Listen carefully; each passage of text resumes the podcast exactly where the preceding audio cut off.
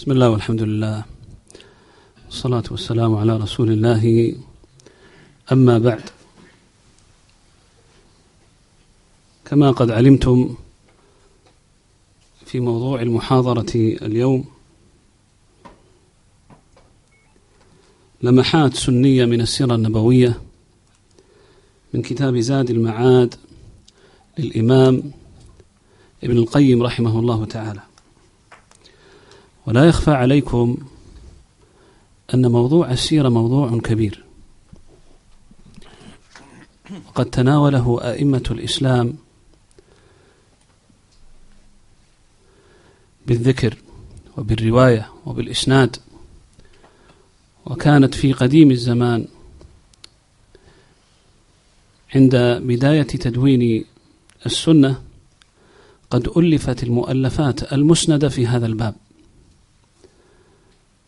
فصنف محمد بن إسحاق بن يسار سيرته المشهورة المعروفة بسيرة ابن إسحاق. وصنف أيضا الإمام موسى ابن عقبة وقد طبع منها شيئا يسيرا. فهذه من المصنفات المسندة التي كان أئمة الإسلام يتناولون فيها سيرة النبي صلى الله عليه وسلم. والسيرة فيها أنواع من الفنون ومن العلوم فمنها ما يتعلق بالشمائل النبوية صلوات ربي وسلامه على صاحبها ومنها ما يتعلق بالم وهي المعروفة عند أئمة الإسلام بالمغازي والسير لأنها تتعلق بجهاده صلى الله عليه وسلم وغزواته. ومنها ما يتعلق بدلائل نبوته. ومنها ومنها فتكثر هذه الأنواع. وكل ذلك لعظم شأن السيرة النبوية. وقد ذكر طائفة منها صاحب الصحيح صحيح الإمام أبو عبد الله محمد بن إسماعيل البخاري رحمه الله تعالى شيئا في صحيحه كما هو معلوم من عنوان كتابه الجامع المختصر من سيرة محمد صلى الله عليه وسلم. فهذا يدلنا على أن السيرة عنوان عام. ولأهل السير تصنيف وطريقة في التصنيف توارثوها إلى يومنا هذا. فيبدأون بذكر نسب النبي صلى الله عليه وسلم ووالديه وأعمامه وعماته ولادته وكيف تمت والكلام على سيرته قبل البعثة وما جرى له قبل البعثة وبعد البعثة وكيف أوحي إليه صلى الله عليه وسلم ثم ما بعد البعثة ثم الكلام على غزواته ثم الكلام على وفاته صلى الله عليه وسلم وهذه الطريقة المبتكرة توارثوها وتكاد تجد أكثر الكتب في السيرة النبوية تمشي على هذا المنوال. أما ابن القيم فذكرها على طريقة مبتكرة لم ينسج على منوالها. فذكرها وذكر هدي النبي صلى الله عليه وسلم بطريقة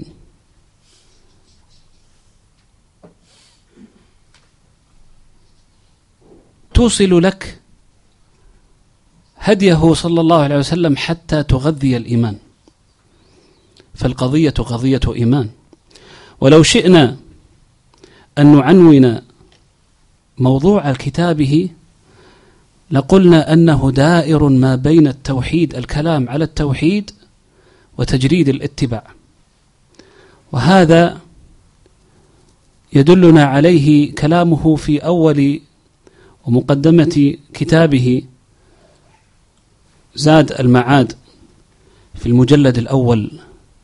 فذكر التوحيد وذكر تجريد الاتباع وأن اتباعه صلى الله عليه وسلم هو السبيل إلى النجاة وأنه هو الطريق إلى اتباعه وإلى محبة الرب تبارك وتعالى كما قال الله عز وجل قل إن كنتم تحبون الله فاتبعوني يحببكم الله ويغفر لكم ذنوبكم وامتاز هذا الكتاب بأشياء. منها أنه يصحح ويضعف في الأحاديث وإن لم يشترط أن يصحح ويضعف في جميع الأحاديث. لكن هذا مما امتاز به هذا الكتاب.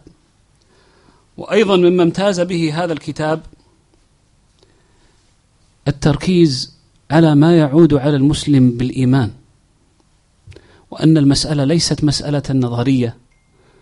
وأنها بركة كما تناولها كثير من أهل الأهواء والذين يسيرون بسير الجماعات والأحزاب حيث جعلوا هذه السيرة مدخلا لتحقيق مآربهم وأمراضهم.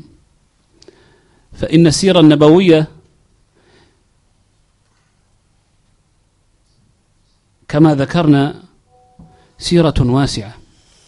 فيدخلون فيها لتحقيق مثلا على سبيل المثال أذكر حينما كنا في بداية الطلب في إحدى الجامعات الإسلامية كان هذا المدرس يتناول مادة السيرة ويذكر فيها أن النبي صلى الله عليه وسلم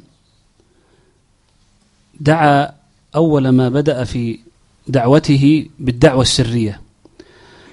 فيستغل هذا المسكين الدعوة دعوة النبي صلى الله عليه وسلم ومراحل الدعوة لتأصيل ما هم عليه من الدعوة السرية والبيع السرية وما يجري فيها من البدع التي تكلم عليها أهل العلم وحذروا منها. وأيضا من هذا الباب أيضا أن يقتصروا على جوانب من السيرة. لا تؤصل فينا الفرقان ما بين الحق والباطل. لا تؤصل فينا الفرقان ما بين طريق أولياء الرحمن وأولياء الشيطان. وإنما السيرة تتناول من جانب يكون لا يتحقق فيه فرقانا. فرقان أيضا من هذا الباب لا يلقون البال على أحاديث السيرة فإن كثيرا منها أحاديث موضوعة ويعتمدون عليها لماذا؟ لأن الاعتماد على الأحاديث الموضوعة هي الطريق لتحقيق هذه البدع كما لا يخفى عليكم المقصود أن السيرة تناولت مواضيع كثيرة وتناولت أشياء كثيرة وكما هو معلوم أن كتاب زاد المعاد المعاد من هدي خير العباد لابن القيم رحمه الله تعالى كتاب كبير. ولا يسعنا أن نقرأه كله وإنما أن نختار منه مواضع نرى لا بد من الوقوف عليها والتعليق عليها. وقد أكرمنا الله عز وجل بزيارة هذين الشيخين الفاضلين الشيخ أبي محمد خالد بن عبد الرحمن المصري حفظه الله والشيخ أبي العباس عادل بن منصور حفظه الله تعالى. فنسأل الله عز وجل أن ينفعنا بما نسمع منهما وأن يسددهما ويوفقهما لما يعود علينا بالإيمان. وما يعود علينا بالتأصيل السني السلفي كما هو موضوع هذه المحاضرة. هنا أختار كلام لابن القيم وأود من الشيخ خالد بن عبد الرحمن أن يزيد منه تعليقا.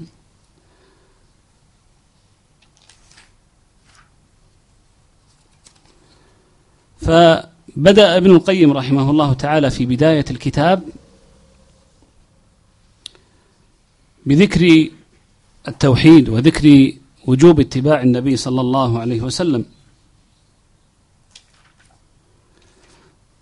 ثم عرج على أهمية الاتباع. فقال بعد أن ذكر قوله تعالى وما كان لمؤمن ولا مؤمنة إذا قضى الله ورسوله أمرا أن يكون لهم الخيرة من أمرهم. قال فقطع سبحانه وتعالى التخيير بعد أمره وأمر رسوله فليس لمؤمن أن يختار شيئا بعد أمره صلى الله عليه وسلم بل إذا أمر فأمره حتم وأنما وإنما الخيرة في قول غيره إذا خفي أمره وكان ذلك الغير من أهل العلم به وبسنته. فبهذه الشروط يكون قول غيره سائغ الاتباع لا واجب الاتباع. قال فلا يجب على أحد اتباع قول أحد سواه بل غايته أنه يسوغ له اتباعه. ولو ترك الأخذ بقول غيره لم يكن عاصيا لله ورسوله. انتهى كلامه رحمه الله تعالى وأرجو من الشيخ وهذا في الجزء الأول من الطبعة طبعة مؤسسة الرسالة القديمة. الجزء الأول صفحة 38 من زاد المعاد. أرجو من الشيخ أن يعلق على هذا الكلام. جزاه الله خيرا. الحمد لله رب العالمين وصلى الله وسلم على محمد وآله وصحبه أجمعين. أما بعد فجزى الله أخانا وحبيبنا في الله أبا عبد الرحمن علي السالم وأسأل الله أن يسدده ويزيده توفيقا وعلما وبصيرا. أقول بارك الله فيكم كلام ابن القيم هذا أوضح من الشمس في رابعة النهار. وكما قيل إن الكلام الواضح إذا شرح فإنه قد يخل ببلاغة المشروح. لكن إنما أذكر ما نستفيده من كلام الإمام ابن القيم. فابن القيم حين كتب في السيرة لماذا ابتدأ بذكر التوحيد وما يتعلق بتحقيق التوحيد بأقسامه الثلاث الربوبية والألوهية والأسماء والصفات. مع أن موضوع كتابه إنما هو في السيرة. وهذا في الحقيقة فيه فقه عظيم لابن القيم. أن المقصود من بعثة النبي صلى الله عليه وسلم وأن المقصود من سيرته عليه الصلاة والسلام إنما هو تحقيق التوحيد وإقامة توحيد الله عز وجل في الأرض ودعوة الناس إلى عبادة ربهم وإلى توحيد خالقهم. فابتدأ بكتابه بمقصود السيرة وهو التوحيد لله عز وجل. وثنى بذكر اتباع النبي صلى الله عليه وسلم.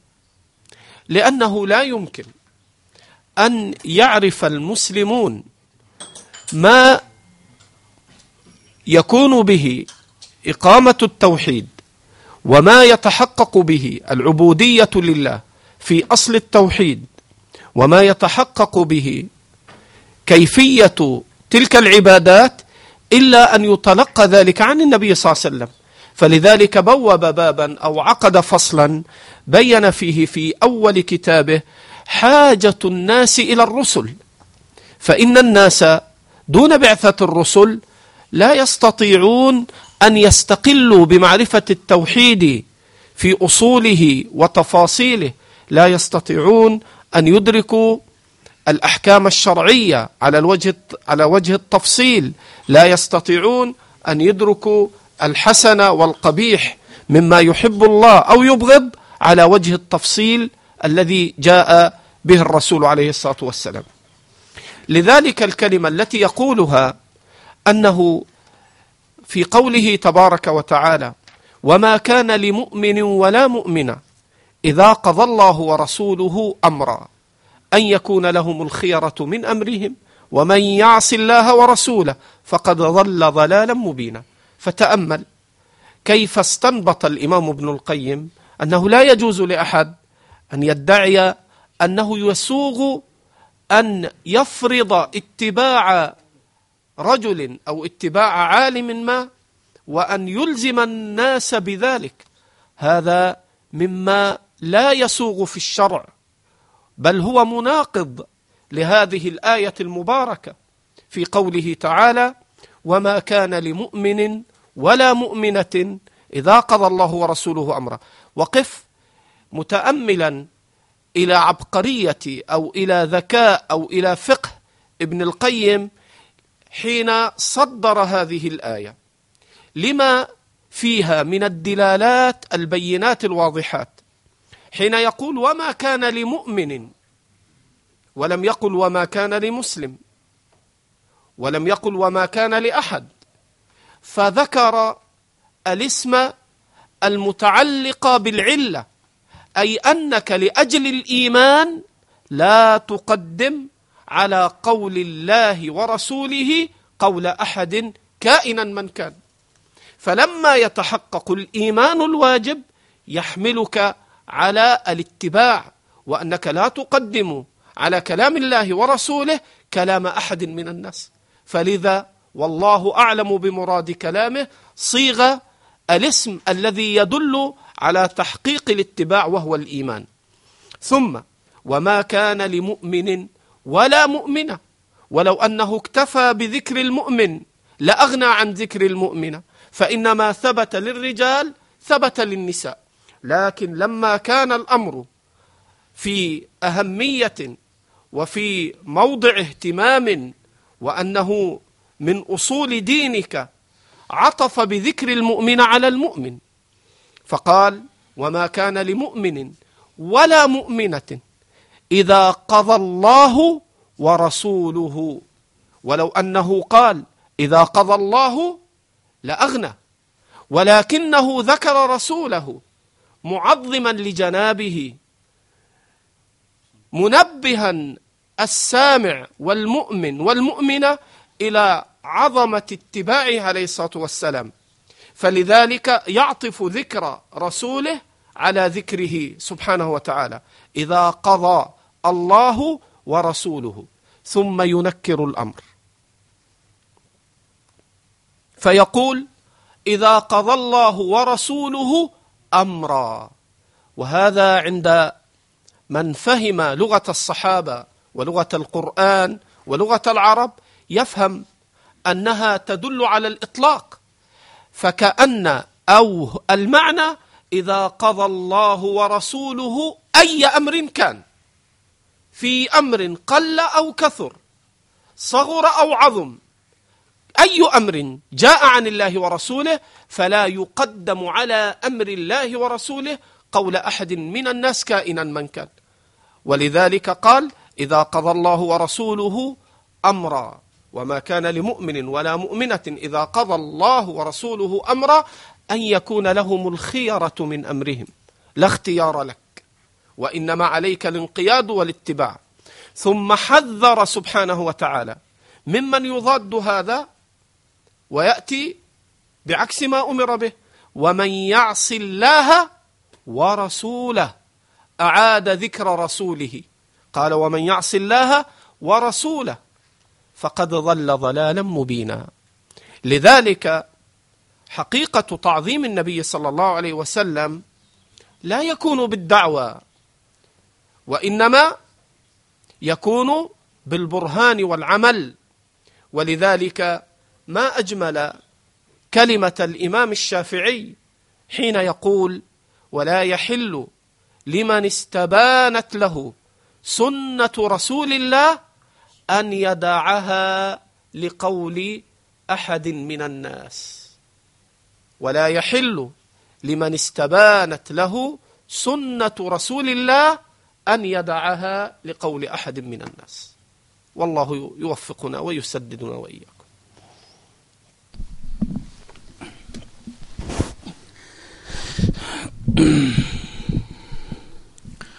جزاكم الله خيرا.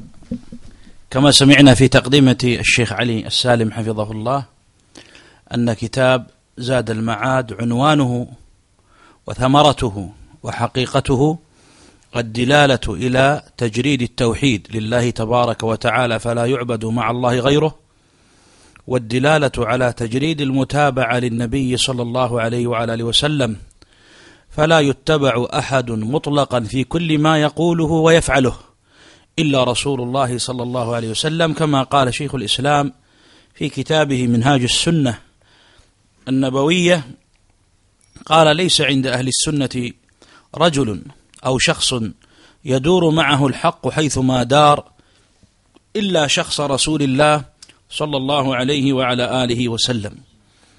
والحقيقة أني سأتحدث جملا حول هذا الأمر. الأمر الأول تجريد التوحيد كما تفضل الشيخ خالد حفظه الله في الدلالة عليه من أوائل هذا الكتاب.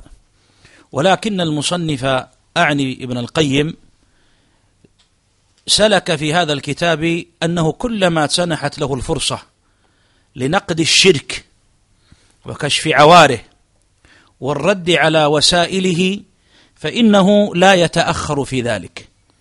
واللي آخذ على ذلك نماذج مختصرة سريعة إن شاء الله تعالى. فمن ذلك تعليق ابن القيم رحمه الله تبارك وتعالى على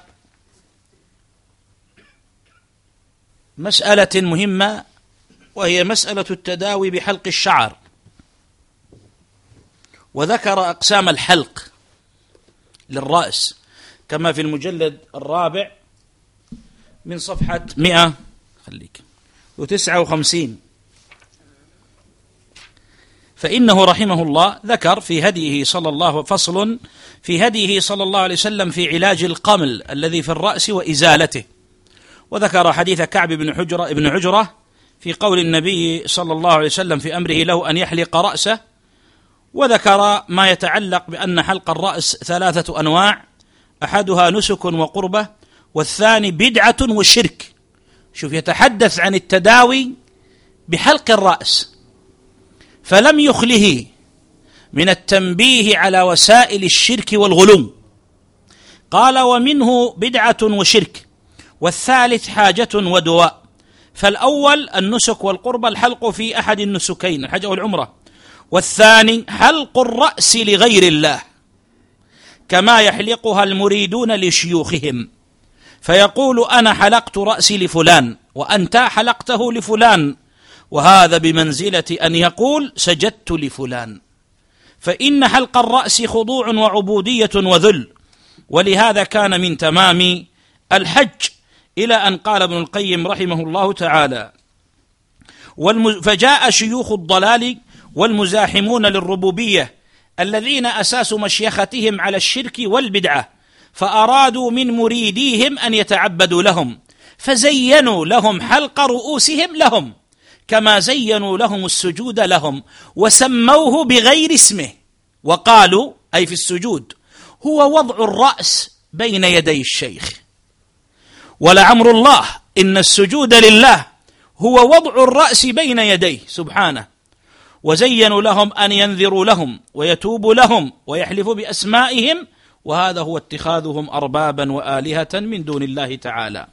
إلى أن قال وأشرف العبودية عبودية الصلاة وقد تقاسمها الشيوخ والمتشبهون بالعلماء والجبابرة فيقصد شيوخ الطرق وشيوخ الصوفية وغلاة الروافض وغيرهم ممن يدعون إلى عبادة أنفسهم من دون الله تبارك وتعالى. فلاحظ في هذا الموطن الذي يبدأ من صفحة 159 من المجلد الرابع إلى صفحة 162 كله في تقرير التوحيد والرد على الشرك حتى في السجود أو بحلق الرأس.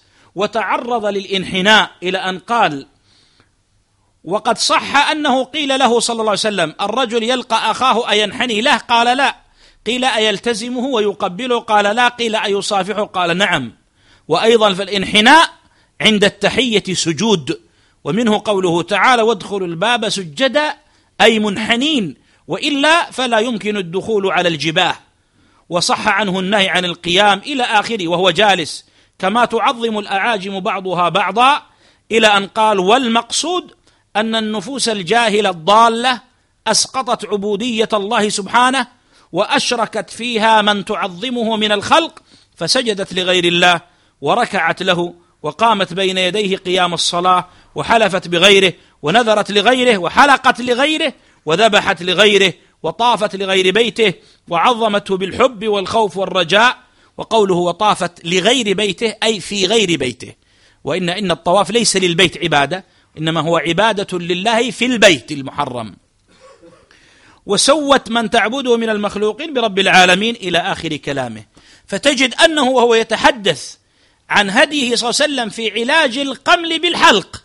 يسترسل ويستطرد لأنه يحمل هم التوحيد والدعوة إليه وحرب الشرك لأنه تتلمذ على أحاديث النبي صلى الله عليه وسلم وتربى عليها والتي منها قوله عليه الصلاة والسلام كما في البخاري وهو في المدينة يقول ألا من يريحني من ذي الخلصة؟ وذي الخلصة في جنوب الجزيرة العربية. وهو في المدينة يقول ألا من يريحني من ذي الخلصة أي تعبد من دون الله عز وجل؟ والنبي صلى الله عليه وسلم غير مرتاح لوجود هذا الوثن يعبد من دون الله. والموطن الثاني على سبيل المثال والغرض هو التمثيل وليس التتبع.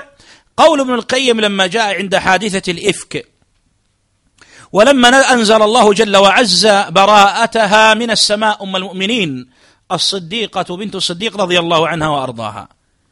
فلما قيل لها قومي إلى رسول الله صلى الله عليه وسلم أي اشكريه. قال ابن القيم في المجلد الثالث صفحة 264 قال فصل. ومن تأمل قول الصديقة وقد نزلت براءتها فقال لها أبواها قومي إلى رسول الله صلى الله عليه وسلم. فقالت والله لا أقوم إليه. ولا أحمد إلا الله. علم معرفتها وقوة إيمانها وتوليتها النعمة لربها وإفراده بالحمد في ذلك المقام وتجريدها التوحيد وقوة جأشها وإدلالها ببراءة ساحتها وأنها لم تفعل ما يوجب قيامها في مقام الراغب في الصلح الطالب له وثقتها بمحبة رسول الله صلى الله عليه وسلم لها قالت ما قالت إدلالا للحبيب على حبيبه ولا سيما في مثل هذا المقام الذي هو أحسن مقامات الإدلال فوضعته موضعه ولله ما كان أحبها إليه صلى الله عليه وسلم ما كان أحبها إليه حين قالت لا أحمد إلا الله هو فإنه هو الذي أنزل براءتي ولله ذلك الثبات والرزانة منها وهو أحب شيء إليها ولا صبر لها عنه صلى الله عليه وسلم. هذا الثبات وهذا التجريد وهذا التوحيد حتى أن بعض الرواة قال لبعض أئمة الحديث قال له إنه لا يثقل علي أن أروي قولها والله لا أقوم إليه إنما أقوم إلى الله. قال وما يزعجك في ذلك أن عرفت الحق لربها عز وجل؟ اروه ما الذي يغيظك في ذلك؟ وماذا عليك؟ إذا لا يدع فرصة إلا وينبه على دلائل التوحيد وعلى مسائله وعلى قبح الشرك وعلى ضلال أهله. ومن ذلك في المتابعة أن الكتاب كله كيف تجلى فيه تحقيق المتابعة؟ أولا بالدعوة الصريحة إلى المتابعة. وثانيا بالطريقة العملية. كم من الناس اليوم يرفع صوته بتجريد التوحيد والمتابعة؟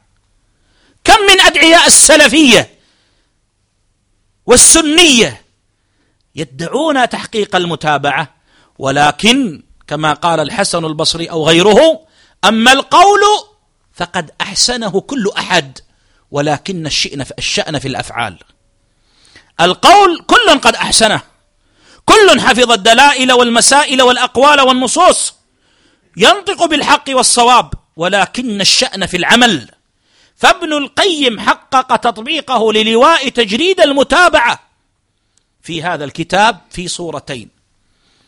الصورة الأولى أنه في المسائل الفقهية لم ينصر مذهبا ولا قولا. ولم يتخير مذهب بلد نشأ فيه أو شيخ تتلمذ عليه أو غير ذلك من المذاهب. إنما كانت همته وقصده أن يعرف هدي رسول الله صلى الله عليه وسلم. لذلك علمك في هذا الكتاب منذ من بداية العبادات في أركان الإسلام الخمسة إلى أحكام الجهاد إلى أحكام النكاح إلى أحكام كذا كله يدلك على هدي النبي صلى الله عليه وسلم. لأنه هو القائل رحمه الله في كتاب الفوائد وليس لدي لأقرأ كلمته. قال إن من علو الهمة في طلب العلم أن يكون قصد طالب العلم متجها إلى معرفة ما هو هدي رسول الله صلى الله عليه وسلم لا ما قال فلان ولا فلان. هذا من علو الهمة. إذا هو رباك عمليا على أن تعلو همتك في طلب العلم. الوجه الثاني باختصار أنه معروف علاقته وشدة حبه لشيخه شيخ الإسلام بن تيمية.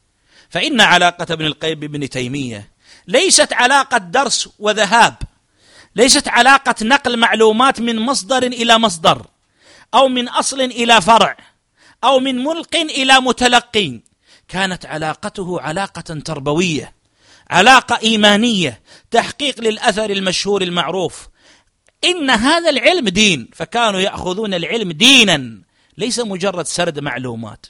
فكان مع شيخه في السراء والضراء أصاب شيخه الابتلاء والبلاء. فما نجا ابن القيم وانحاز في الزاوية وحده؟ ولكن كان من بداية من تأذى مع ابن تيمية.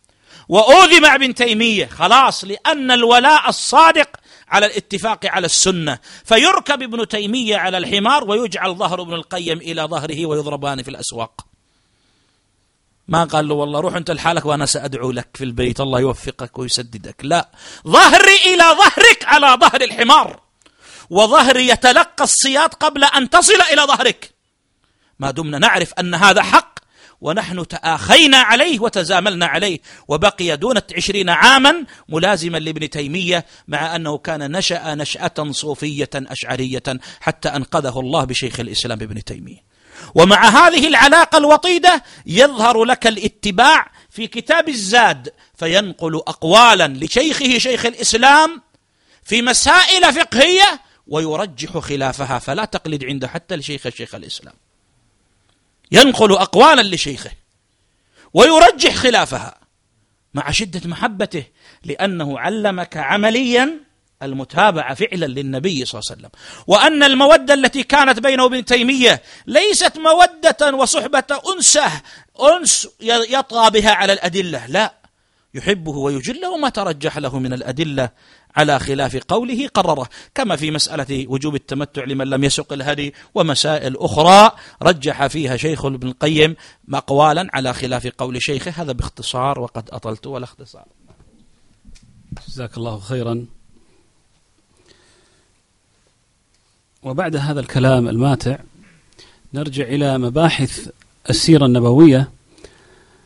واعلموا أن أكثر المباحث التي في السيرة النبوية تدور حول أحكام الجهاد.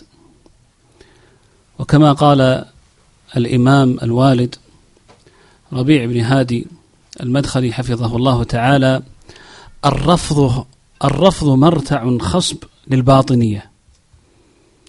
فكذلك الجماعات والأحزاب مرتع خصب للخروج على جماعة المسلمين والعبث بأحكام الجهاد. فإن أحكام الجهاد واضحة بينة جاءت في السنة النبوية جلية في الأساسيات التي قامت عليها.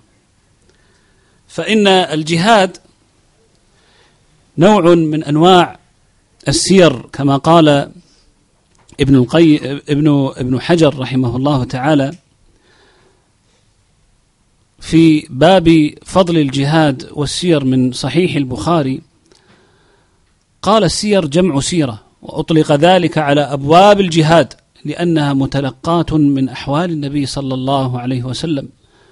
فالجهاد شأنه شأن عظيم ولهذا أود من الشيخ خالد حفظه الله تعالى أن يبين شيئا من أحكام الجهاد مما تكلم به الإمام ابن القيم رحمه الله تعالى في كتابه زاد المعاد فليتفضل مشكورا. سيرة النبي صلى الله عليه وسلم في أمر الدين كله في العبادات في المعاملات هي هدي واجب الاتباع سيما إذا كان الأمر الذي يجب اتباعه فيه مما يعظم شأنه ويزيد خطره إذا ترك اتباعه فيه. ومن ذلك الجهاد في سبيل الله عز وجل. قسم الإمام ابن القيم جملة الجهاد إلى أربعة أقسام. جهاد الكفار وجهاد المنافقين وجهاد النفس وجهاد الشيطان. فإذا أخذنا جانبا من سيرته صلى الله عليه وسلم في جهاده للكفار وهذه السيرة في جهاده للكفار أخل بها جماهير هؤلاء أو كل هؤلاء المنحرفين عن السنة من الخوارج ومن أتباعهم وأذنابهم.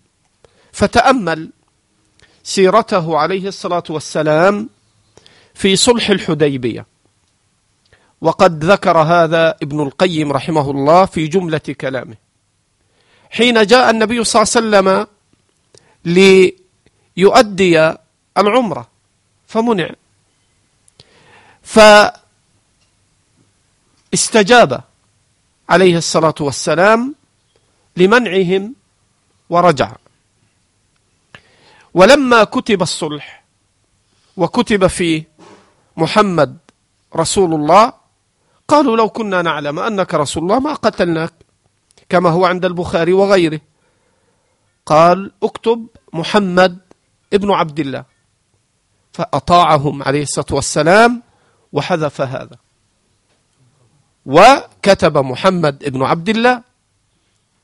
ففيه من فقه سيرته عليه الصلاة والسلام يرحمك الله. أنه يراعى جانب المصالح والمفاسد وأن باب الجهاد ليس باب عنترية وإنما باب الجهاد اتباع. ولما رجع النبي صلى الله عليه وسلم وتعجب عمر يقول يا رسول الله ألسنا على الحق؟ أليسوا على الباطل؟ أليس قتلانا في الجنة؟ وقتلاهم في النار فعلى ما نعطي الدنية في ديننا ونرجع ولما يحكم الله بيننا وبين عدونا. فقال له النبي صلى الله عليه وسلم يا عمر إني رسول الله وإني أطيعه ولست أعصيه كما رواه البخاري. ثم تنزل سورة الفتح فيدعو النبي صلى الله عليه وسلم عمر بن الخطاب ويقرأ عليه سورة الفتح. إنا فتحنا لك فتحا مبينا ليس فتح مكة. هذه السورة في الفتح الذي حصل في الحديبية. فتعجب عمر. وقال يا رسول الله أو فتح هذا كما هو عند البخاري؟ فقال عليه الصلاة والسلام, فقال عليه الصلاة والسلام نعم. ما هو الفتح الذي حصل في صلح الحديبية؟ وقد ترك المسلمون المستضعفون يعذبون في مكة. وقد أجبر على أن يرجع. مآل ذلك ما يسر الله عز وجل من الفتح من فتح مكة ومن غيره من الخير. وتنزل سورة الفتح لتجيب عمر رضي الله عنه عن استشكاله. وهو الذي كف أيديكم عنهم وأيديهم عنكم ببطن مكة. الآية إلى أن قال ولولا رجال مؤمنون ونساء مؤمنات لم تعلموهم أن تطؤوهم فتصيبكم منهم معرة بغير علم ليدخل الله في رحمته من يشاء. لو تزيلوا لعذبنا الذين كفروا منهم عذابا أليما. قال أهل العلم كالطبري وابن كثير وغيرهما منع الله نبيه من أن يجاهد الكفار وقد فرض الجهاد في السنة الثانية وكان صلح الحديبية في السادسة. هكذا. ومنع الله نبيه من أن يجاهد مع أن الجهاد مفروض قبل. لماذا؟ لوجود مانع من موانع الجهاد. كان المسلمون المستضعفون في مكة. فكان إذا طرق مكة ورفع السيف في موضعه ذاك كان يؤول الأمر إلى أن يقتل المسلمين المستضعفين رجالا ونساء الذين لم يستطيعوا الهجرة. فبين الله أن المانع من الجهاد صيانة دماء المسلمين. ولولا رجال مؤمنون ونساء مؤمنات لم تعلموهم أن تطؤوهم بالقتل. فتصيبكم منهم معرة إثم أو الدية أو كلاهما بغير علم. ليدخل الله في رحمته من يشاء. لو تزيلوا قال البخاري لو انمازوا. لو خرج المسلمون المستضعفون رجالا ونساء من مكة لعذبنا الذين كفروا منهم عذابا أليما. قال ابن كثير لأذنا لك بقتال أهل مكة. ولكن الله منع قتال الكافر صيانة لدم المسلم. ولذلك قال عبد الرحمن بن القاسم سألت مالكا عن أناس من المشركين في مركب أو في سفينة يرمون بالمنجنيق وقد تترسوا ببعض المسلمين فقال مالك لا أرى أن يرموا. قال مالك لقوله تعالى ولولا رجال مؤمنون ونساء مؤمنات.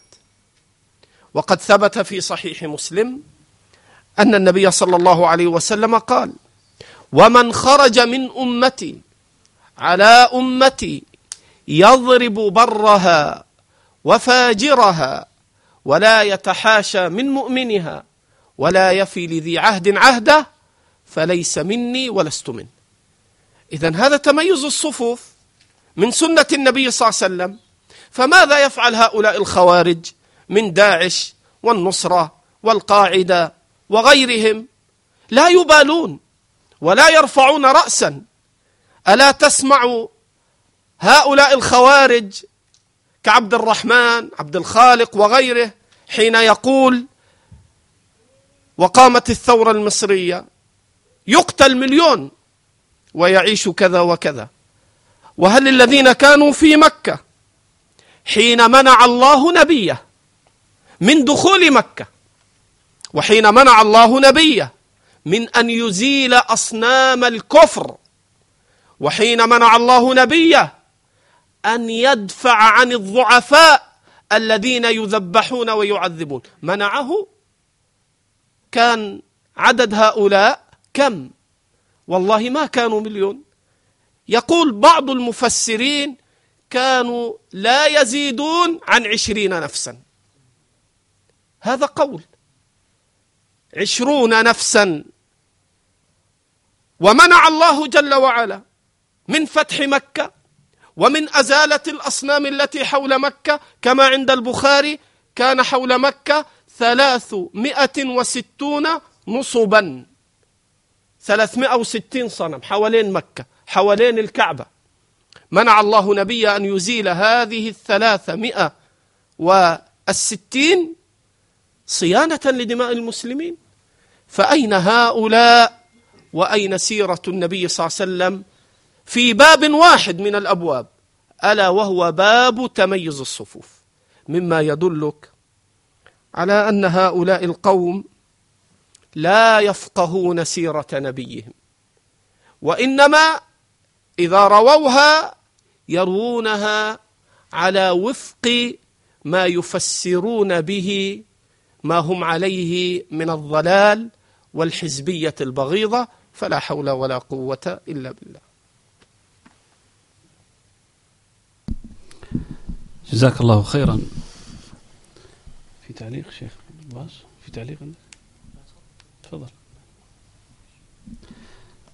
العجيب شيخ خالد والإخوة الكرام أن الجهاد يتعلق هؤلاء الداعشيون بطرف من الأحكام ويتناسون ويتغافلون بل يعرضون عن سائرها ومن هذه الأحكام يتعلقون بماذا؟ يتعلقون بأنك تبايع على الموت مهما كان خلاص أنت تبايع على الموت وإذا تركت ولا أدرت الظهر يكون المصير القتل. وهذه المبايع على الموت قد فعلها النبي صلى الله عليه وسلم لكن لم يبايع على الموت فقط. ما كانت المبايعة على الموت فقط. اسمع إلى ما يقول ابن القيم رحمه الله. يقول وكان النبي صلى الله عليه وسلم يبايع أصحابه في الحرب على ألا يفروا وربما بايعهم على الموت. وبايعهم على الجهاد كما بايعهم على الإسلام. كلام حلو.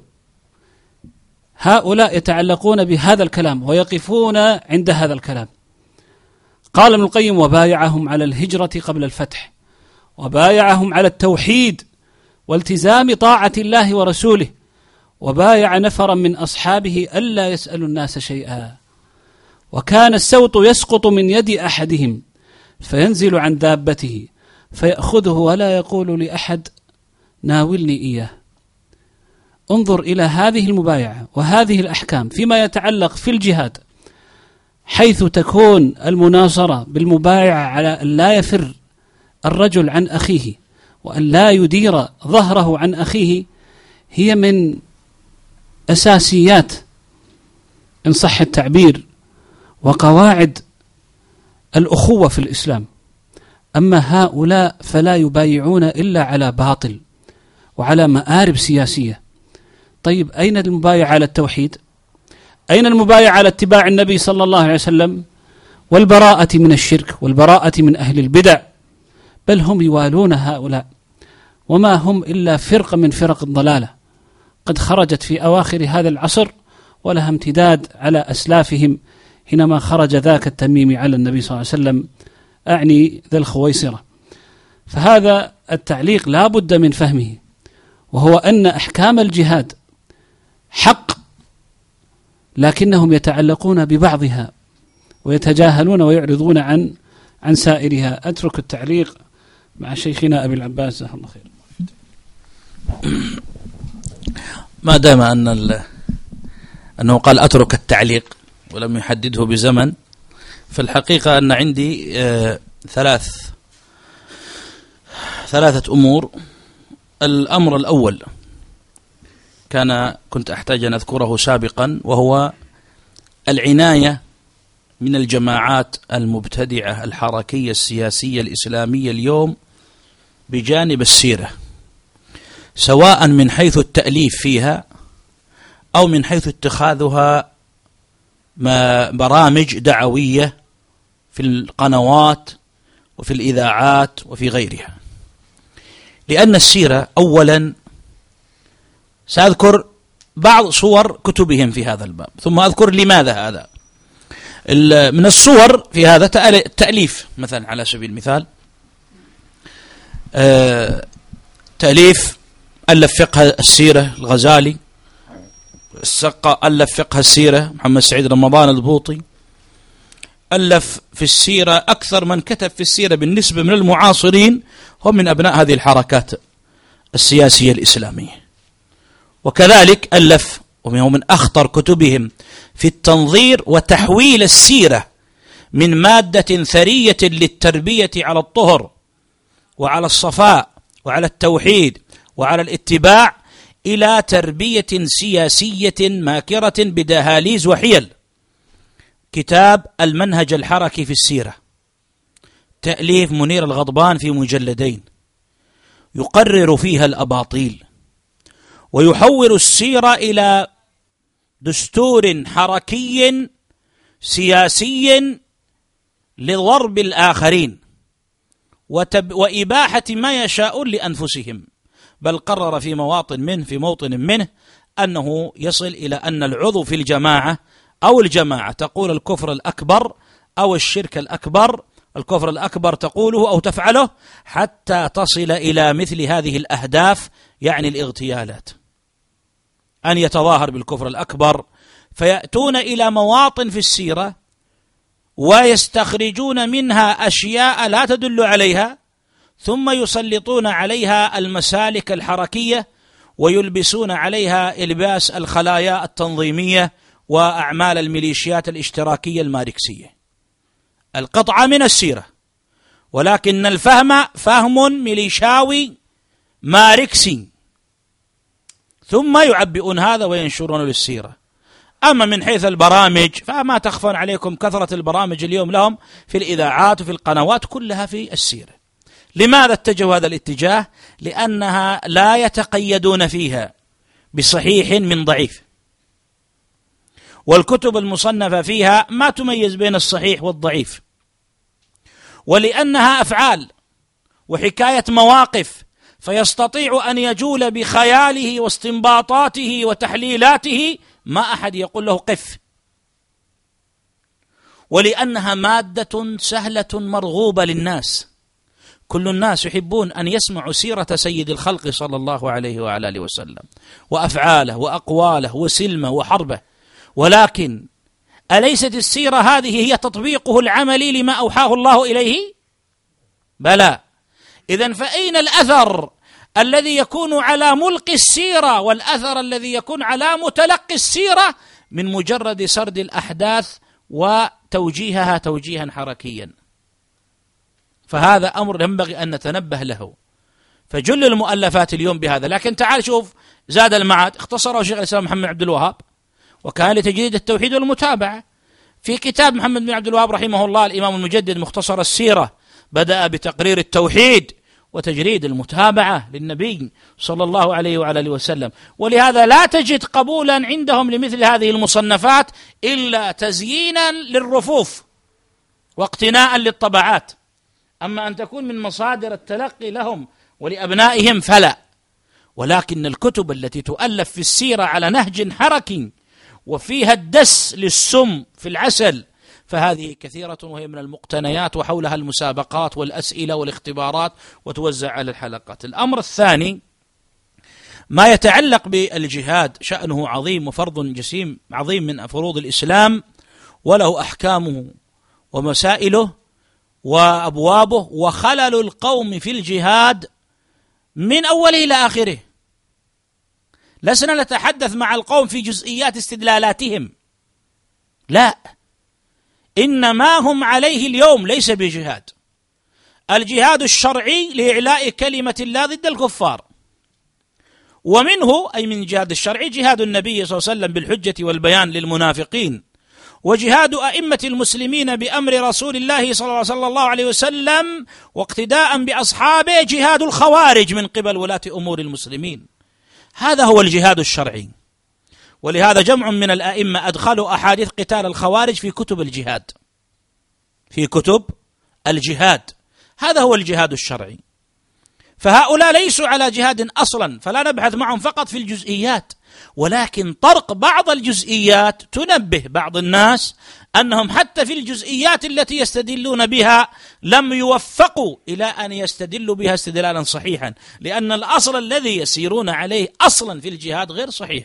الجهاد له إمام ممكن قائم الجهاد تحت راية الجهاد لإعلاء كلمة الله. الجهاد له آداب وأحكام واجبة. الجهاد ليس فيه الغدر. الجهاد ليس فيه قتل النساء والضعفة. الجهاد ليس فيه إبادة للكفار وأن القصد إبادة كل نفس تكفر برب العالمين. وإلا فأين أحكام المعاهدات وأحكام المصالحات وأحكام أهل الجزية وأحكام أهل الذمة؟ وكل هذه الأحكام أين نذهب بها من دين الإسلام؟ نلغيها؟ بل يجوز أن تكون خدنك على فراشك زوجك من أهل الكتاب نفس غير مسلمة. إذا كانت ذات إحصان وعفة. فاذا المقصد أن هؤلاء إذا لبسوا ببعض الأحكام المتعلقة بالجهاد فندعو شبابنا وإخواننا إلى أن نقرأ الجهاد من كتب الحديث وكتب السنة وتقريرات أئمة السنة وأن نحسن فهم كلام العلماء في ذلك. التنبيه الثالث ما يتعلق بما يجري على ألسنة وهذا سبق أن نبهنا عليه من قبل. في العهد المكي وغيره نحن اليوم لسنا نعيش في العهد المكي. أو في عهد هو شبيه بالعهد المكي. نحن اليوم في مجتمعات إسلامية وعندنا الدول الإسلامية وعندنا ولاة أمر مسلمين وحكومات إسلامية وإن رغمت أنوف الخوارج والمارقين. نعم المجتمعات فيها خلل كثير وجهل عريض والحكومات يكون فيها تقصير وقصور ولكن هذا لا يسلبها الإسلام بالكلية إلا على طريقة الخوارج الردية. نسأل الله العافية والسلامة. ولكن لما يطرق بعض علمائنا ويطلق بعض مشايخنا أننا لا نقوم بالجهاد الآن لأننا في شبه عصر المكي إنما الكلام على نقطة واحدة وهي زاوية الضعف. والضعف ليس لا أقوم بالجهاد أنا وأنت لأننا ضعفاء، لا، أنا وأنت لا يجوز لي ولك القيام بالجهاد إلا بإذن ولي الأمر وتحت لوائه ورايته، اذا الضعف في الجهاد ليس فرديا حتى تذهب تدفع أنت بالإعداد، لهذا قول الله عز وجل وأعدوا لهم ما استطعتم من قوة قال الإمام ابن عثيمين في الأمر وأعدوا قال هذا ليس أمرا لكل أحد من فرد من الأمة إنما هذا الخطاب لولاة أمر المسلمين. يجب عليهم أن يعدوا العدة وليس كل فرد يذهب يعد. وأن الخطاب في قوله وهذه إضافة مني على استدلال الشيخ رحمه الله الخطاب في قوله وأعدوا لهم ما استطعتم من قوة هذا واو الجماعة. هو كالخطاب في قوله فاقطعوا أيديهما وكالخطاب في قوله فاجلدوا كل واحد منهما. هل هذا الخطاب بواو الجماعة أي واحد مننا يقطع يد السارق؟ أي شخص مننا يرجم الزاني؟ أي شخص مننا يجلد الزاني؟ لا. خطاب لمن عناه الله عز وجل بالخطاب. فإذا بارك الله فيكم. لما نقول في زمن الضعف نحن ما نحكي ضعف الجماعة. ما عندنا جماعة منظمة نقول هي ضعيفة عن القيام على الحاكم ما عندنا هذا. الحاكم القائم المسلم الموجود اليوم لا يجوز الخروج عليه شرعا ومن خرج خارجي ضال من كلاب النار. قتالنا للكفار نحن أنا وأنت لا يجوز لنا أن نذهب نقاتل الكفار إلا تحت راية إمام من أئمة المسلمين. اذا نقول الضعف الموجود اليوم ضعف دول. فإذا ولاة أمورنا لم يرفعوا أو لم يدعونا إلى جهاد الكفار جهاد الطلب والغزو فنقول هنا لوجود عدم القدرة ووجود العهود والمواثيق بينهم وبين الكفار. إذا من الذي يعتذر له بعدم وجود القدرة؟ الأفراد والجماعات. من الذي يعتذر له بعدم وجود. القدرة على الجهاد؟ ولي الأمر أنه المخاطب به. ولذلك لا يعرف المسلمون كما يقول شيخنا الفوزان وهذا مقرر معروف في هذه السيرة العظيمة العطرة. أول ما تذكر أحكام الجهاد ماذا يجي أمامك؟ النبي صلى الله عليه وسلم وقتل أصحابه معه. كل غزواته إما بأمره أو بإذنه أو بوجوده الغزوات والسرايا. أليس كذلك ولا لا؟ ويصحح ويؤمر ويقر. وحادثة مؤتة في تولية خادم الوليد نفسه لما قتل القواد. الذين عينهم النبي صلى الله عليه وسلم وهذا فيه دلالة على ولاية العهد. يجوز أن تقول ولي العهد للملك الحالي فلان فإن مات فولي العهد بعد فلان فإن مات فولي العهد بعد فلان. إلى ثالث واحد وإن رغمت أنوف الديمقراطيين والجمهوريين. فقال أميركم فلان فإن أصيب ففلان فإن أصيب ففلان. فلما أصيب الثلاثة احتاج الناس إلى أمير فتأمر بهم خالد حتى أنجاهم الله به وأوصلهم إلى المدينة. وقرهم الإنسان بقوله ثم أخذ الراية سيف من سيوف الله. فالمقصد الإسلام لا يعرف جهاد بدون ولي أمر وجهاد عصابات وقتال ميليشيات. فإذا ذكر الضعف والعهد المكي فليس عذرا لأفرادنا. نحن عدم قيامنا بالجهاد لأن ولاة أمرنا لم يدعونا إلى الجهاد. ولماذا لم يدعون إلى الجهاد؟ لأن الجهاد موكول إليهم وهم أعرف بمصالحه وبشروطه وبأنواعه وبقدرتهم وقدرة جيوشهم عليه.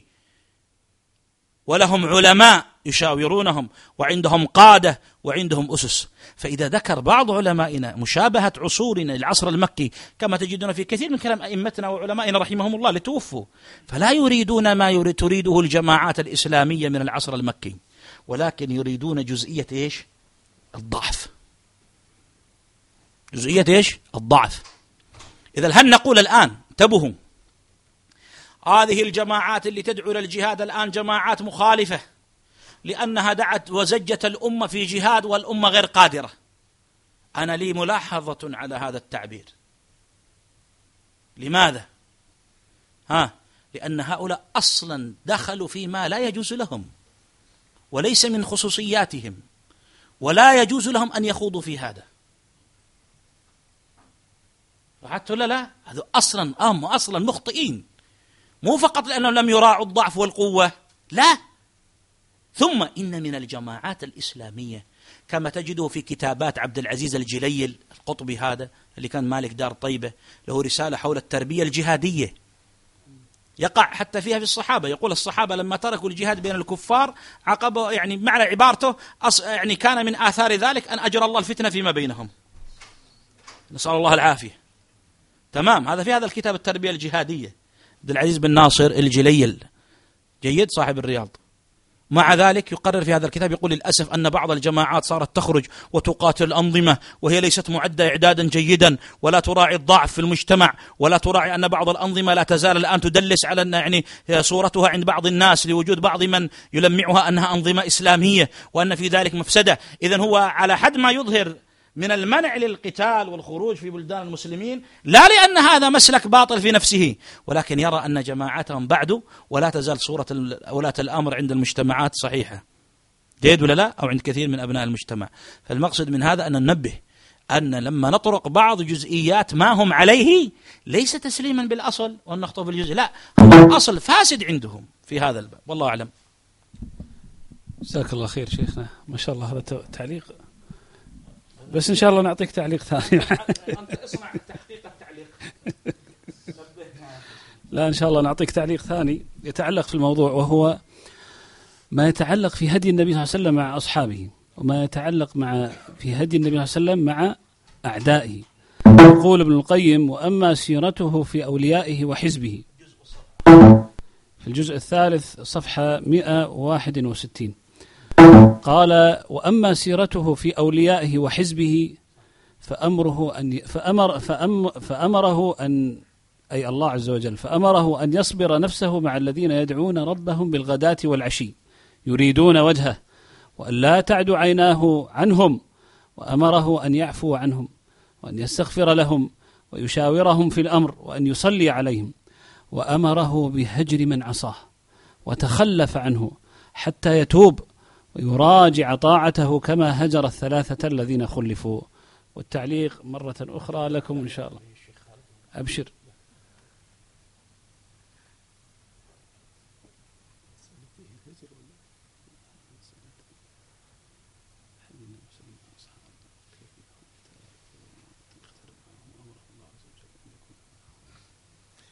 طيب. هذا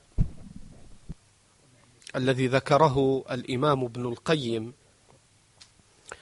هو من الأمور الهامة جدا في فهم أدب النبي صلى الله عليه وسلم في تعامله مع أصحابه.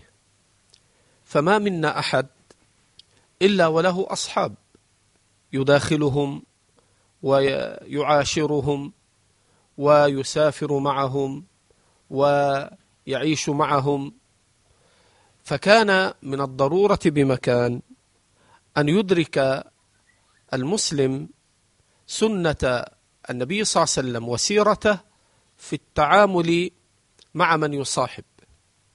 فمن ذلك ما ذكر الإمام ابن القيم في تعامله صلى الله عليه وسلم مع أصحابه كما قال تعالى واصبر نفسك مع الذين يدعون ربهم بالغداة والعشي يريدون وجهه ولا تعد عيناك عنهم تريد زينة الحياة الدنيا. فينبغي الصبر مع الرفقة الصالحة. فكان صلى الله عليه وسلم يجلس مع غنيهم ومع فقيرهم يعلمهم يسمع من يسأله ويتلطف به ويعلمه يخطب على منبره كما يقول ابن القيم فيأتي الرجل الذي يسأل فينزل ويقطع خطبته وينزل ويسمع منه ويعلمه عليه الصلاة والسلام. يضاحك أبناءهم الصغار يمر على الصبي كما يذكر ابن القيم فيسلم على الصبيان ويسأل عن أحوال بعض الصبيان ويقول يا أبا عمير ما فعل النغير؟ وهو صبي له طير فيسأله حين رآه عن طيره الذي يقتنيه.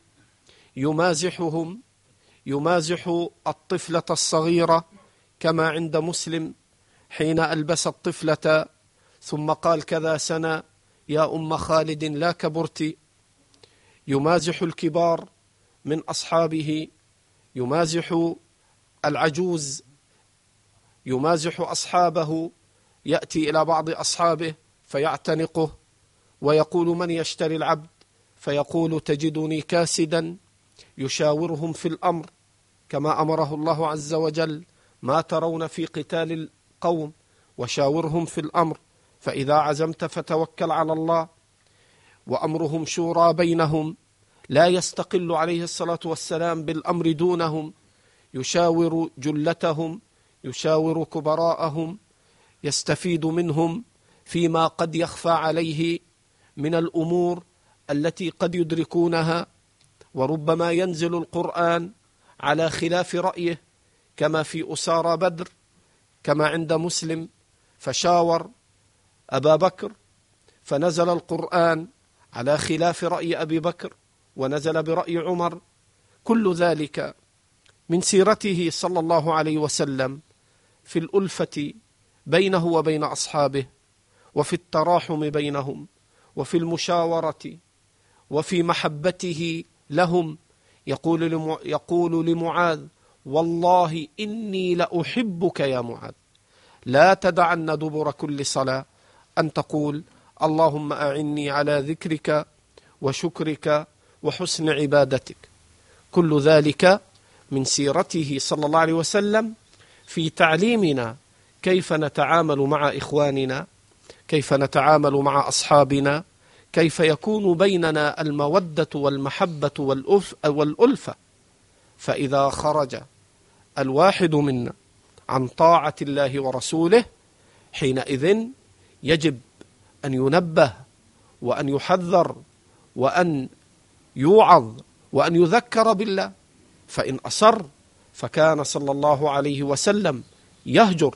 من خالف أمره كما بوب الإمام البخاري في صحيحه قال باب هجر أهل المعاصي وكذا وذكر حديث الثلاثة الذين تخلفوا عن النبي صلى الله عليه وسلم في غزوته وأن النبي صلى الله عليه وسلم أمر بأن لا يكلموا وأمر بهجرهم حتى قال الله جل وعلا وعلى الثلاثة الذين خلفوا حتى إذا ضاقت عليهم الأرض بما رحبت وضاقت عليهم أنفسهم وظنوا أن لا ملجأ من الله إلا إليه ثم تاب عليهم ليتوبوا. فهجرهم النبي صلى الله عليه وسلم. مع رأفته ومع رحمته التي وصفها الله وصفه الله بها بالمؤمنين رؤوف رحيم.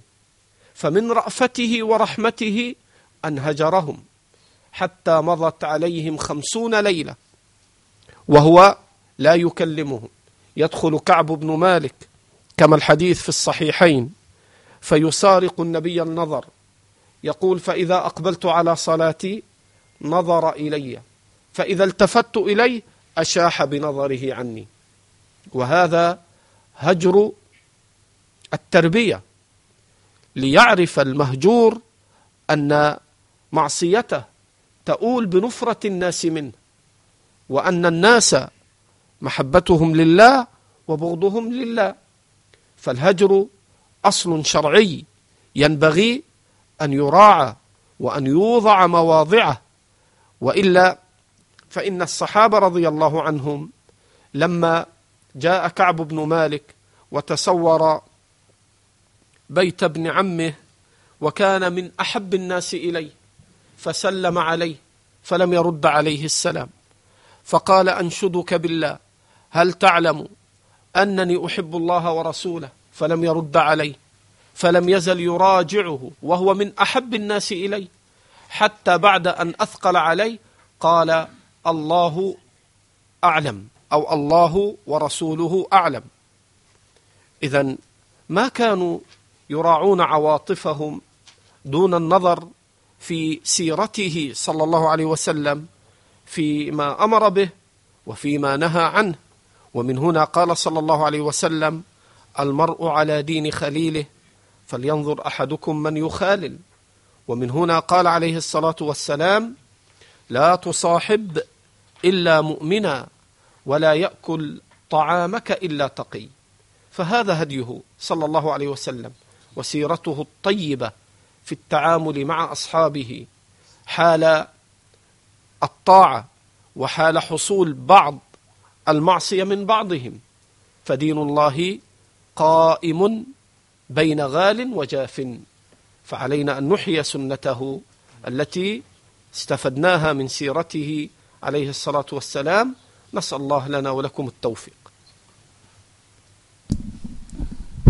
عندك اضافه انت لست محاورا يعني الشيخ علي مشارك في ندوة الليلة وموضوع الليلة وليس مجرد محاور. فلذلك لا يخدعنا بأن ينصرف. إيه لكني أحب أن أضيف شيئا. جزاكم الله خيرا. فيما يتعلق بهديه صلى الله عليه وسلم في معاملة أوليائه وأصحابه وأخذه بأيديهم وإعذاره لهم وزيارته لهم وتفقده لهم إذا غابوا.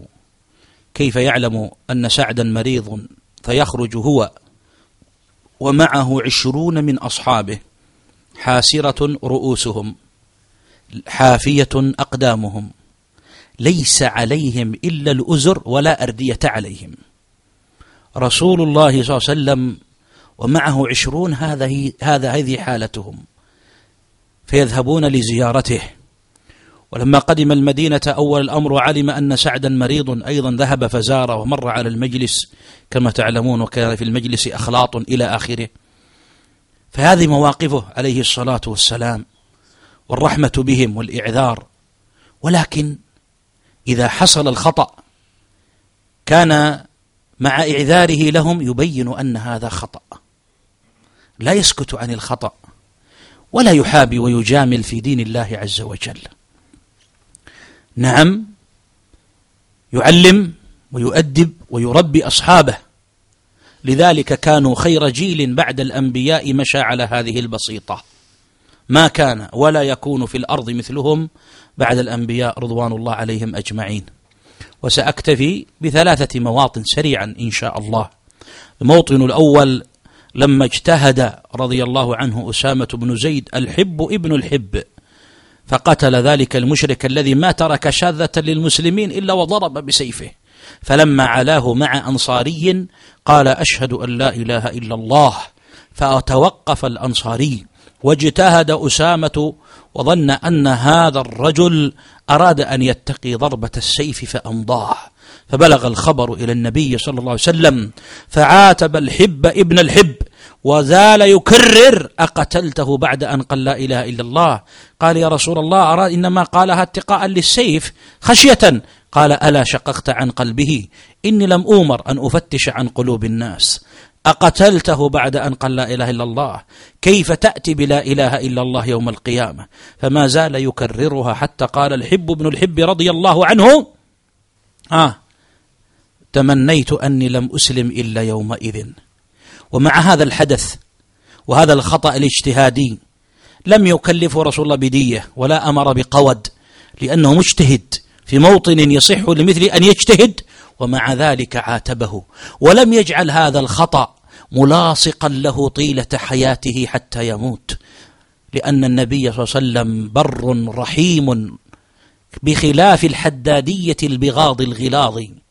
أعداء السنة وأعداء أهل السنة في كل زمان ومكان. الذين كما يصفهم الخبير بهم والخريت بمعرفة دروبهم وصفاتهم الشيخنا الشيخ ربيع قال هؤلاء أهل هلاك. لو أخطأ المرء خطأ ثم تاب وتراجع وصدق في تراجعه فإن عندهم توبته لا تقبل ولا يزالون يخزون فيه. هذا الذي عاتبه نسم هذا العتاب أمره على جيش وعمره دون الثامنة عشرة وفي هذا الجيش أبو بكر وعمر وكبار الصحابة رضي الله عنهم. لاحظت؟ والموقف الثاني يوم اجتهد خالد بن الوليد رضي الله عنه وأرضاه إذ ذهب جهادا بأمر رسول الله صلى الله عليه وسلم فنزل على قبيلة أو على قوم فلما رأوه أرادوا أن يسلموا ولم يحسنوا أن يعلنوا إسلامهم. فقالوا صبأنا صبأنا صبأنا. وكانت كلمة صابئ تطلق على كل من أسلم مع النبي صلى الله عليه وسلم. هؤلاء بنو بنو من؟ قبيلة. ذهب من ذهني. فقام خالد فقاتلهم. وقتل منهم مقتلة. فلما بلغت تلك المقتلة رسول الله صلى الله عليه وسلم صعد المنبر. صعد المنبر. وقال اللهم إني أبرأ إليك مما صنع خالد. ودا وودى أولئك من بيت مال المسلمين. ولم يعزل خالدا. لم يزل أميرا قائدا في الجيوش. يضرب بسيف سيف الله المسلول. حتى في عهد أبي بكر فتح الشام مع قواده الثلاثة. حتى جاء عهد عمر فأبقاه. فلما بدأت كلمات من هنا وهناك وأن الأفراد إذا قيل كونوا في سرية القائد فلان قالوا لا نريد خالدا. وخشي عمر على عقائد بعض الناس الحدثاء الإسلام أن يظنوا أن النصر دائما مرتبط بخالد. عزله من أجل هذه المسألة في التوحيد وحماية لعقائد الناس. قال ليعلم الناس أن النصر من عند الله لا من عند خالد. أما الموقف الثالث وهو الذي علق عليه ابن القيم رحمه الله تعالى فإن النبي صلى الله عليه وآله وسلم بعث عبد الله بن جحش الأسدي إلى نخلة في رجب وفي اثني عشر رجلا من المهاجرين وأمره أن ينظر له أخبار قريش ونحو ذلك. ثم إن هؤلاء الصحابة رضي الله عنهم مرت بهم عير لقريش تحمل زبيبا وأدما وتجارة فيها عمرو بن حضرمي وعثمان ونوفل بن عبد الله بن المغيرة وغيرهم. فاجتهد هذا الصحابي الجليل عبد الله ابن جحش الأسدي ومن معه وكانوا في آخر ليلة من جماد الثانية. غدا يكون رجب أو ما يكون رجب. فإذا كان رجب فشهر حرام لا يحل فيه القتال. وإذا لم يكن رجب فجاز فيه القتال. وأرادوا أن يأخذوا ما فيها. فتصافوا مع القوم وتواجهوا معهم. فكانت تلك الليلة ليلة قد دخلت في أول يوم من رجب. والقتال في رجب قتال في أحد الأشهر الحرم. محرم بنص الكتاب والسنة. فاتخذ هذا الخطأ المشركون ليبثوا الشائعات. هكذا إذا أخطأ السني ضرب على خطأه الطبل ونشر وثبت في مواقع الإنترنت ووزع في تويتر وفعل كل شيء. ولو كان صاحب من يفعل هذه الأفعال عنده من الأخطاء أعظم من صاحب السنة. خطأك أيها السني يضرب له الطبل. ويحمل ما لا يحتمل. فتحرك كفار قريش. وبثوا الدعايات إلى أصقاع يصلون إليها. ألا ترون أن محمدا وصحبه ينتهكون الأشهر الحرم ويعتدون في الأشهر الحرم. الآن سكتوا عن قضية خالفوا ديننا صح؟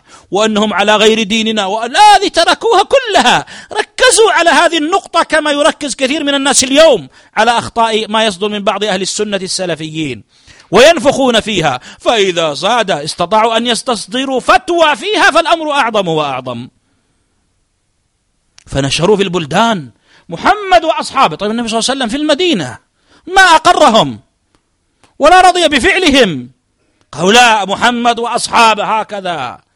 ينتهكون الشهر الحرام. وروجوا. فحكم الله بين أوليائه وأعدائه. فقال الله تبارك وتعالى يسألونك عن الشهر الحرام قتال فيه. قل قتال فيه كبير وصد عن سبيل الله وكفر به والمسجد الحرام وإخراج أهله منه أكبر عند الله. والفتنة أكبر من القتل. هنا الفتنة الشرك. يقول ابن القيم معلقا في المجلد الثالث صفحة 170 والمقصود أن الله سبحانه حكم بين أوليائه وأعدائه بالعدل والإنصاف. ليس عند أهل السنة محاباة. لا نظلم أعداءنا ولا نحابي إخواننا وأولياءنا. لا. الأمر إذا أخطأ أحد منا على قسمين الخطأ نبينه وإذا تاب والحمد لله أخونا منا وإلينا. ليس عندنا باب التوبة نقفله. لا ترد التوبة إلا إذا أغلق الباب. وليس عندنا شيخ لا نقبل توبة أحد من خلق الله حتى يرضى ذلك الشيخ بتوبته. لا. ليس من الضروري ألا تقبل توبتك إلا أن تأتي الشيخ فلان. لا. إن أخطأت فتبت توبة صادقة مستوفاة شروطها فوالله ليس من شرطها أن تكون بين يدي الشيخ فلان إلا على مذهب الرافضة والصوفية. توبة الصادقة. يظهر أثرها. قال بعض السلف لبعض من وقع في بعض الأخطاء والبدع قال اذهب حتى يظهر لنا من صوابك ما ظهر لنا من خطئك هذا دين الله عز وجل. فقال هنا حكم بين أولياء وأعداء بالعدل والإنصاف. أهل السنة يعدلون حتى مع المخالف ويعدلون مع الولي ومع المناصر لهذه الدعوة فيبينون الخطأ. جيد فإذا بان الخطأ خلاص بين هذا الخطأ. والحمد لله. رجع الحمد لله. لا يضطربون لا يتناقضون. وسيأتي زيادة بيان. قال حكم بين أولياء وأعداء بالعدل والإنصاف ولم يبرئ أولياءه من ارتكاب الإثم بالقتال في شهر الحرام بل أخبر أنه كبير وأن ما عليه أعداء المشركون أكبر وأعظم من مجرد القتال في الشهر الحرام فهم أحق بالذم والعيب والعقوبة. لا سيما وأولياؤه كانوا متأولين في قتالهم ذلك أو مقصرين نوع تقصير يغفره الله لهم في جنب ما فعلوه من التوحيد والطاعات والهجرة مع رسوله وإيثار ما عند الله. انظر النظر إلى سابقة المؤمن والنظر إلى ما عند الله وإيثار ما عند الله فهم كما قيل وإذا الحبيب أتى بذنب واحد جاءت محاسنه بألف شفيع فكيف يقاس ببغيض عدو جاء بكل قبيح ولم يأتي بشفيع واحد من المحاسن. نعيش اليوم في الساحة أشياء وعجائب مما يخالف هدي النبي صلى الله عليه وسلم مع أوليائه وأعدائه. إذا والى شخصا أو شيخا سكت عن كل ما يصدر منه ولو كان فيه من الأباطيل والعجيب. أن أنقد المخالف بخطأ هو بعينه ولفظه ونصه وحرفه يقوله صاحبي وشيخي وزميلي. فأسكت. هذا ليس عليه أهل السنة. أبدا. ولا يعرفون هذا النفس الخطير. وأشد منه مثلا أن يأتي مثلا على سبيل المثال شخص يتأنى في الكلام عليه شيخنا الشيخ خالد. فألقي أنا درسا. وأقول أيها الإخوة إن بعض شبابنا الحاضرين الآن يتكلمون في شيخنا خالد ويطعنون فيه. لأنه تأنى في الكلام على عمر من الناس. وهؤلاء مخطئون. فإن الشيخ خالدا عالم جليل قدر المصالح والمفاسد ولعله في كلامه في ذلك المخالف المنحرف كان يرى مفسدة ثم لما انتهت تلك المفسدة أو تضاءلت وترجحت المصلحة تكلم خلاص؟ بعدين نمشي سنتين سنتين ثلاث سنوات أربع سنوات فأختلف معه والعياذ بالله. نسأل الله أن يجمع قلوبنا وإياكم على السنة والطاعة. أنما هو المثال. فأقول نعم ومن حرافاته وضلالاته. أنه سكت وتأخر في الكلام على ذلك المنحرف في ذلك العام. الله. أن يكون الشخص الواحد يتكلم عن نفس المخالفة من نفس الشيخ فمرة يجعله عالما يقدر المصالح والمفاسد ومرة يعيبه وأنه معروف بأنه في الفتن دائما يتأخر ويمثل بنفس المثال. هنا مشكلة. هذا عبث اليوم. يسار في الشاحة في الساحة. لا يا إخوة هذه الاضطرابات من أعظم ما ينفر عن السنة ويدعي خصمائهم بعد ذلك أنهم لا يحكمون بالعدل والإنصاف. والهجر تقدم أن شيخنا خالدا لمح الماحة جميلة أنه قال الهجر الذي يراد منه ها أن يتأدب المهجور وأن يعرف فيرجع. فأفادتنا كلمة الشيخ إلى أن الهجر أنواع. فمنه ما تفضل به الشيخ وذكره فإن أحب أن يتم النوعين الآخرين جزاه الله خيرا. فمن أنواع الهجر الهجر الذي يراد منه الهجر الابتدائي الوقائي الذي تحمي فيه نفسك سمعك وقلبك من شبه أهل الأهواء والبدع. وهذا بإجماع السلف وبدلالة السنة. من سمع منكم بالدجال فلينأ عنه. ليش تهجر الدجال تبتعد عنه؟ عشان يتراجع؟ ما شاء الله عليك. وتطمع أن يرجع الدجال. يا فسحة أملك أنت. لا. لماذا تجتنب إذن الدجال؟ ها؟ وقائي يا شيخ. النبي صلى الله عليه وسلم قال من سمع بالدجال فلينأ عنه. فإن الرجل المؤمن يأتيه فلا يزال يلقي عليه من الشبه حتى يؤمن أنه ربه أو كما قال صلى الله عليه وسلم. وأئمتنا كابن بطة وابن عثيمين في شرح لمعة الاعتقاد لما أتوا عن مسألة هجران أهل البدع استدلوا بهذا الحديث. والإمام أبو داود في سننه استدل بهذا الحديث. إذا أنت بعدك عن الدجال وابتعادك عنه في أي نوع تضعه؟ في الوقاية. ومن هذا هجران أصحاب الأهواء والبدع بعدم سماعهم وعدم مجالستهم وعدم قراءة كتبهم. وهذه مصادر التلقي الثلاثة. وهناك هجر آخر أخذ من آثار السلف ومن دلالة السنة. ونوع من تحقيق الولاء والبراء أيضا. أنك تهجره بترك الصلاة عليه لا تحريما للصلاة على صاحب البدعة ولكن ليرتدع غيره. فنسمى عن الصلاة عليهم. وجاء في حديث آه، القدرية كما في بعض الروايات عندما حسن من أهل العلم الإمام الألباني وجاء من مواقف السلف من ذلك كما فعل سفيان الثوري مع عبد العزيز بن أبي رواد لما مر فقيل سيأتي سفيان سفيان مر بين الصفوف فظنوا أنه سيصلي فلم يصلي وانصرف فقيل يا أبا عبد الله عبد العزيز قال والله والله إني لأصلي على أناس هم أشر عندي, عندي منه. أنا أصلي على ناس أشر منه. ولكني أردت أن يعلم الناس أنه مات على بدعة. نعم. جزاك الله خيرا. حقيقة موضوع السيرة موضوع كما ذكرنا موضوع كبير. ومن أعظم عناوينه أنه موضوع تربوي. تتربى النفوس على طاعة النبي صلى الله عليه وسلم ومحبته المحبة الصحيحة الصادقة. ولهذا فإن الأمور التربوية أجبن عن الكلام فيها. ولذلك لعبت دور الذي ينظم هذه المحاضرة كما يقال. لكن من هو أولى مني بالجلوس في هذا المكان ونحن بين يدي مشايخنا لا نزال نستفيد منهم كشيخنا خالد بن عبد الرحمن والشيخ أبي العباس جزاه الله خيرا نستفيد منهم.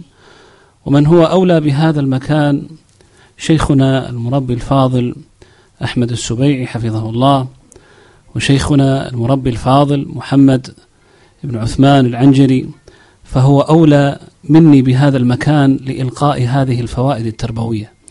ولست إلا واحد من هؤلاء الذين يستفيدون من هؤلاء المشايخ. لكن بما أن قد أطلنا فلا بأس أن أذكر موضعا ذكره ابن القيم وأختم به لأن السيرة النبوية في الحقيقة هي امتحان وهي ابتلاء.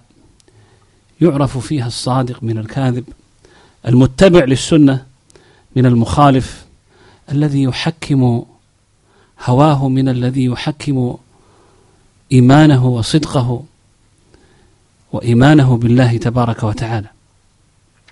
يقول رحمه الله تعالى في هذا الموضع يقول والمقصود أن الله سبحانه اقتضت حكمته أنه لا بد أن يمتحن النفوس ويبتليها فيظهر بالامتحان طيبها من خبيثها ومن يصلح لموالاته وكراماته ومن لا يصلح وليمحص النفوس التي تصلح له ويخلصها بكير الامتحان كالذهب الذي لا يخلص ولا يصفو من غشه إلا بالامتحان إذ النفس في الأصل جاهلة ظالمة وقد حصل لها بالجهل والظلم من الخبث ما يحتاج خروجه إلى السبك والتصفية. فإن خرج في هذه الدار وإلا ففي كير جهنم. فإذا هذب العبد ونقي أذن له في دخول الجنة. وهل جلوسنا واستماعنا لمثل هذه المحاضرات النافعة بإذن الله عز وجل إلا إلا لأن نخلص أنفسنا من شوائب الخبث ونطهرها ونربيها على السنة وعلى الحق والإيمان. أقول قولي هذا وأستغفر الله لي ولكم والحمد لله رب العالمين.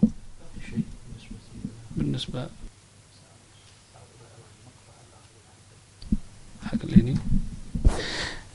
شكر الله للشيخ علي حفظه الله والشيخ خالد أسأل الله أن يوفقنا وإياهم وأثابكم الله على صبركم وتحملكم. والحقيقة أن بعد هذه الإضافات والإيضاحات من الشيخين حفظهم الله تعالى أحب أن أختم هذا اللقاء بكلمتين لابن القيم رحمه الله تعالى تبين متى اشتدت عداوة المشركين للنبي صلى الله عليه وسلم. وهذان الموطنان من كلماته نريد إخواننا أن يتدبروا فيهما. متى تشتد عداوة صاحب الشرك لصاحب التوحيد؟ ومتى تشتد عداوة صاحب الاتباع والسنة لصاحب الابتداع؟ ومتى تشتد عداوة عفوا متى تشتد عداوة المشرك لصاحب التوحيد؟ ومتى تشتد عداوة المبتدع وصاحب الفتنة للمتبع وصاحب السنة. متى يشتد في عداوته لك؟ ومتى تشتد عداوة الخارجي المفارق للجماعة؟ لمن سمع وأطاع لمن ولاه الله أمر المسلمين فأذعن بالسمع والطاعة لله على وجه الشرع ومقتضى الشرع. متى يحصل هذا؟ تأملوا هاتين الكلمتين. قال ابن القيم في المجلد الثالث أيضا من زاد المعاد ولما صدع بأمر الله النبي صلى الله عليه وسلم لما صدع بأمر الله لأنه قال وأكمل الخلق عند الله من كمل مراتب الجهاد كلها والخلق متفاوتون في منازلهم عند الله. إلى أن قال الصفحة الثالثة عشرة ولما صدع بأمر الله وصرح لقومه بالدعوة وناداهم بسب آلهتهم وعيب دينهم اشتد أذاهم له ولمن استجاب له من أصحابه ونالوه ونالوهم ونالوه ونالوهم بأنواع الأذى. وهذه سنة الله عز وجل في خلقه كما قال تعالى ما يقال لك إلا ما قد قيل للرسل من قبلك وقال وكذلك جعلنا لكل عدو نبيا لكل نبي عدوا شياطين الإنس والجن وكما تعلمون أيضا إضافة من عندي قول ورقة بن نوفل للنبي صلى الله عليه وسلم ما جاء أحد بمثل ما جئت به إلا إلا عودي. وكلمته الثانية المعاضدة لهذا الكلام في نفس المجلد الثالث صفحة واحد وعشرين. قال ابن القيم رحمه الله ودخل الناس في الدين واحدا بعد واحد. وقريش لا تنكر ذلك حتى بادأهم بعيب دينهم. قال ودخل الناس في دين الله واحدا بعد واحد وقريش لا تنكر ذلك. كن سنيا كن تسمع لو تطيع لولاة الأمر في خاصة نفسك. أي نعم لكن لا تعترض على المخالف. لا تبين باطل المخالف. كن سلفي في نفسك نعم لكن إلى متى الهجوم على الآخرين. إلى متى النقد للآخرين؟ إلى متى؟ إلى متى؟ كن موحدا نعم. ولكن لا تبين بطلان ما يدعى من دون الله وما يعبد من دون الله وبطلان عبادة ما يعبد من دون الله عز وجل. لا تذكر هذا. كن موحدا اذكر الخير. ولا تذكر الشر ولا تعترض له. ادعو إلى السنة يا أخي. بين السنة. الناس بذكائهم أوتوماتيك سيعرفون البدعة. هكذا بالذكاء الخارق. سيعرفون البدعة سيعرفون ما خالف المنهج السلفي. أنت بس ادعو إلى السنة. فقط وبهذه الطريقة يقول خلاص أنت سلفي وعلى السنة وعلى السمع والطاعة. بارك الله فيك. الله يسهل دربك. الله يسمح دربك ويعينك. لكن لا تعترض على من ش... أنت سلكت الصراط المستقيم موفق لكن لا تتحدث عن السبل التي على سب... كل سبيل منها شيطان يدعو إليها. هكذا هم أهل الباطل سواء كانوا أهل شرك أو أهل بدعة أو أهل خروج وفرقة وهم من أهل البدعة. قال ابن القيم وقريش لا تنكر ذلك حتى بادأهم بعيب دينهم وسب آلهتهم وأنها لا تضر ولا تنفع فحينئذ شمروا له ولأصحابه عن ساق العداوة. ليس فقط عند دخولهم في الإسلام واحدا واحدا ولكن عندما صرحوا ببطلان عباد غير الله عز وجل. عندما صرحوا ببطلان هذه السبل عندما صرحوا ببطلان المناهج الموجودة عندما يصرح تابع النبي عليه الصلاة والسلام وتابع سنته ببطلان المناهج المخالفة وبطلان التنظيمات البدعية وبطلان كلام دعاة السوء المخالف للكتاب والسنة وبطلان الحركات التي يقوم بها بعض الناس هنا وهناك من خلال إنترنت ولا غيره إذا بين مثل هذا قيل لا هنا سلوا عليه سيف الهجوم والتشويه والتنفير عنه وعن دعوته والإيذاء ما استطاعوا إلى ذلك سبيلا إيذاء قوليا أو إيذاء بدنيا فعلاج ذلك الصبر فاصبر كما صبر أولو العزم من الرسل ولا تستعجل لهم. يا أيها الذين آمنوا اصبروا وصابروا ورابطوا واتقوا الله لعلكم تفلحون. أسأل الله يجعلنا وإياكم من أهل الفلاح من أهل الصبر والتقى. صلاة الله وسلامه ورحمته وبركاته على عبده ورسوله محمد وعلى آله وصحبه أجمعين.